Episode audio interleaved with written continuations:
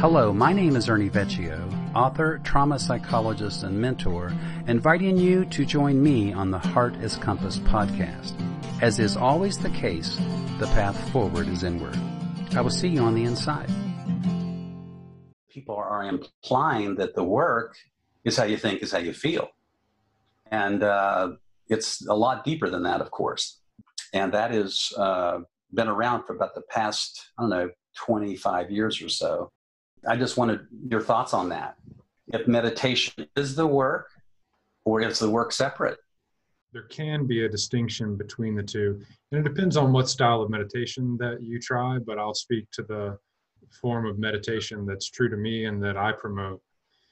The work that you talk about and the process of essentially processing our thoughts and emotions so that they work for us and we have we're, we're able to have some agency in our own lives moving forward Mm-hmm. Um, that's what I would term the work, and that's all a karmic process, to use a, a meditative term, which would mean to say that everything that I'm thinking, feeling, and experiencing right now is the product of everything I have thought and felt and done in the past.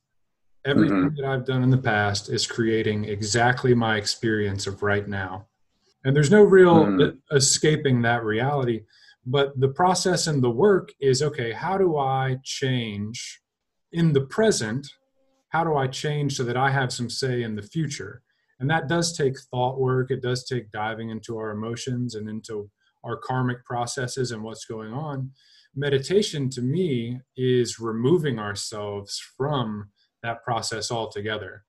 So it's not going mm-hmm. further into it trying to correct anything. It's more getting to know and growing in intimacy with who we actually are in this present moment and the part of us that's independent from karma, that's independent from the thoughts and the feelings, which is essentially aware presence. It's getting mm. to know aware presence and resting in aware presence. Does mm. that make sense? Yeah. Do you think that, so what you're calling karma, I would call the psychology of who you are uh, which which includes all of your emotions and feelings and experiences and your interpretation of those experiences. Well, yeah.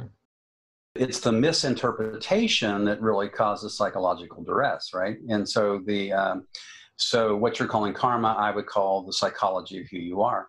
Well, so what I've witnessed, and we talked about this the first time we chatted, is that the distance between the the school of thought that thinking is the gold standard if you can get a handle on your thoughts, then you're then you're halfway there.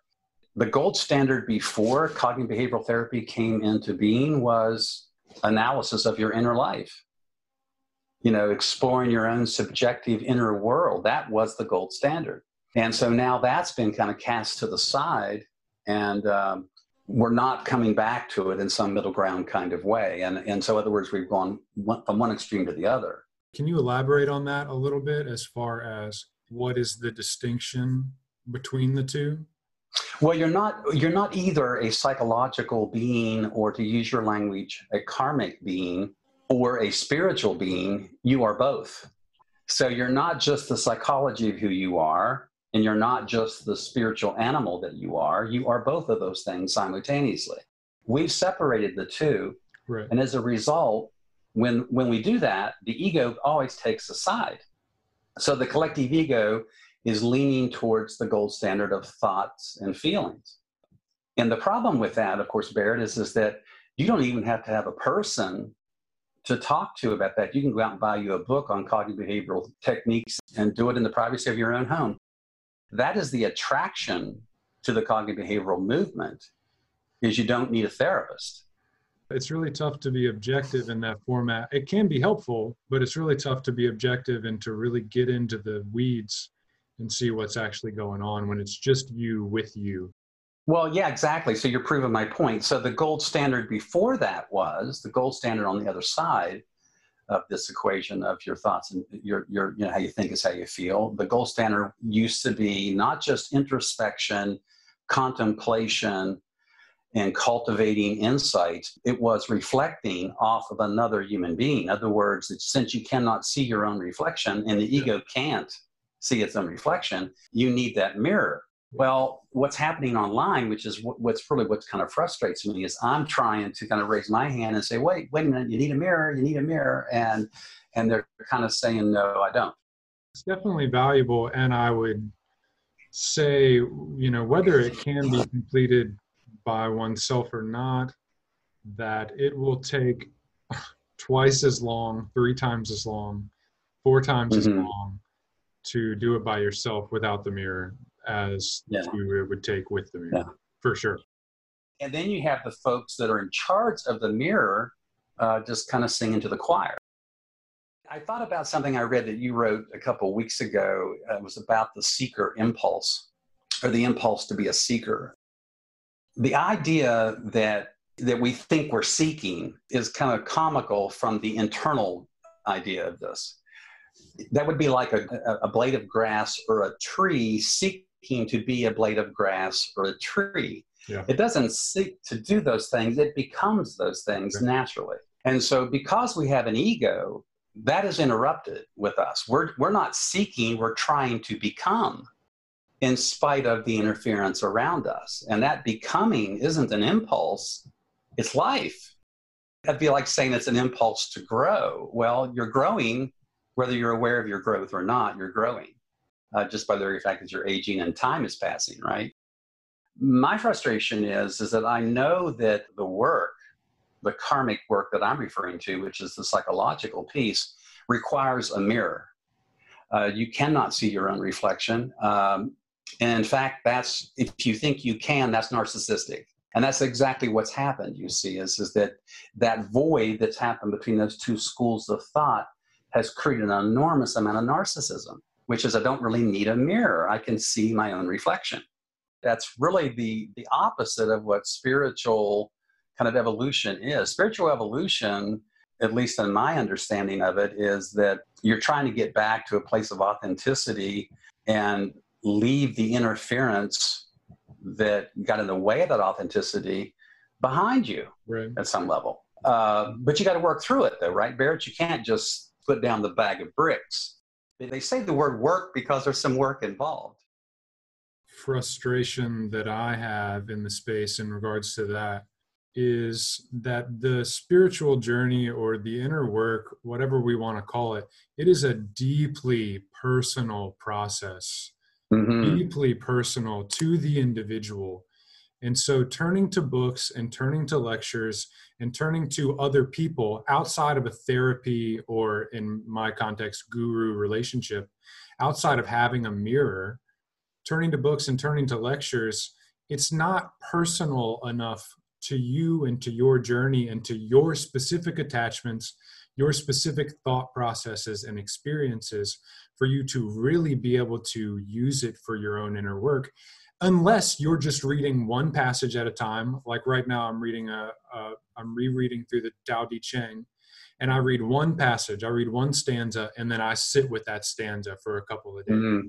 but i think what happens to a lot of us is especially with social media is perhaps we want to use social media for a better thing instead of following all these trash accounts and these people that are just perpetuating our own human dramas following accounts that are talking about inner work, that are talking about self healing.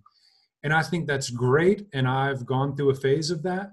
But it is just as destructive to pull out your phone or to pull out your computer and scroll through 50 self healing quotes every other hour and expect that that's going to help you. It doesn't. Yeah. One, no. because it isn't personal to you and two because you're not really taking the time to meditate into it and to absorb the lesson so it can actually be embodied in your life right then you do advocate the idea of the need of a quality mirror or do you think it's something you can do totally by yourself i think the biggest obstacle is desire if an mm-hmm. individual has a very clear driven devoted desire to transcend a particular attachment or suffering then I do feel that it's possible without a mirror for that individual to do that. But how often and how many people actually have a pure enough desire and can shoot straight enough with themselves? Yeah, what's funny is we actually have a number for that. I think in ancient times they said one in 1,000. There's another quote um, from, I think, the Bhagavad Gita, which is a like the Hinduism scriptures, where they they say a number like that that's the number of people that actually have the desire. And of those people it's like one one millionth that actually follow through. Right. So if you discover this work the inspiration behind my book early enough it adds 25 to 30 years to your life. And and by that i don't mean age i mean presence. Yeah man yeah, you're absent in your life. And if you do this work, you've just added 25 to 30 years of presence. And, and so I say to people, when they ask me what's the perk of the work, I say, well, it's the blues are blue and the greens are greener. Life is just somehow richer when you're awake in your life and present in your life. Uh, and to me, I can't imagine any other way of living. All the work that I did to get here I wouldn't undo or change a single bit of that. I mean, it was very critical for me to get here and be in my life fully. And I don't know if you agree with this, but it, there's a, a feeler of being an outsider when you do this work. I came into the world an outsider, right? So it was no big leap for me to say, well, okay, I'm, I'm cool with being an outsider. A lot of people aren't comfortable with being outsiders. Yeah.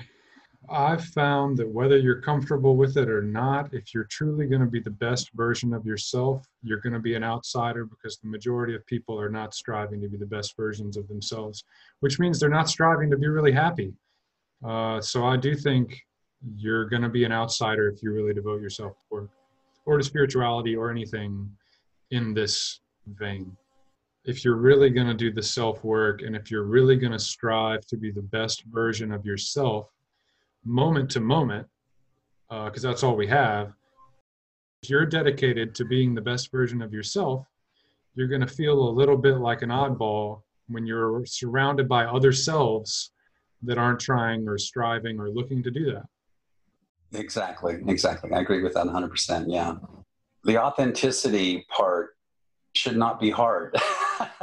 it seems to be the hardest or one of the hardest aspects of it.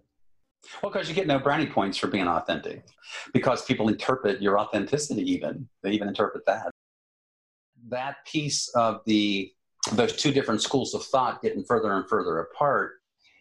That void that that's created is is really my sense of where we are right now in the culture and in the world. Really, that void, uh, and we're trying to fill it with a bunch of spiritual language and a bunch of spiritual talk, if you will, to me, I feel like we're kind of reinventing the wheel in many respects.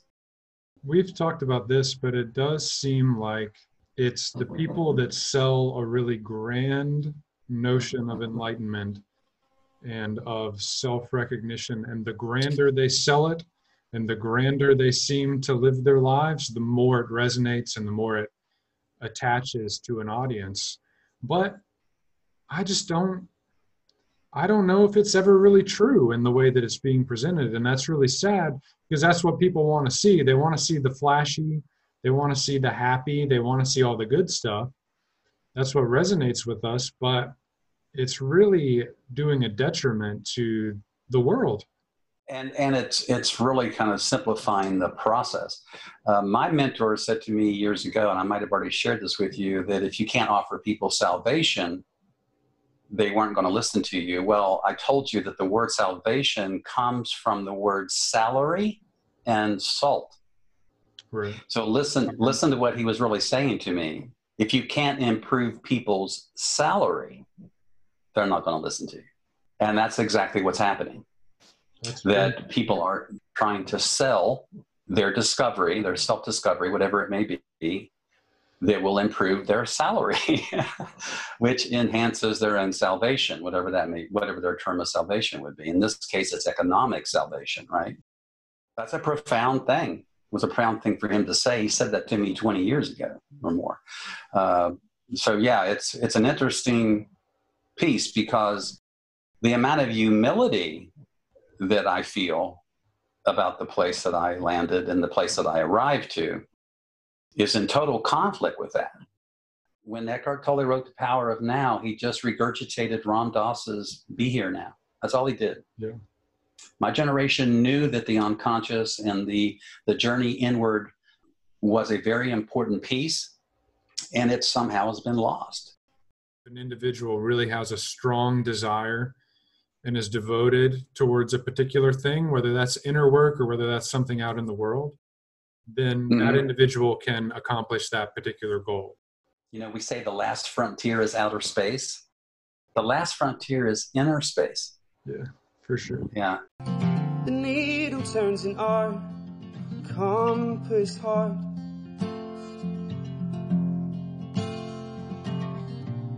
Do you ever get the feeling it's pointing to the start of something so much bigger? So much better than us.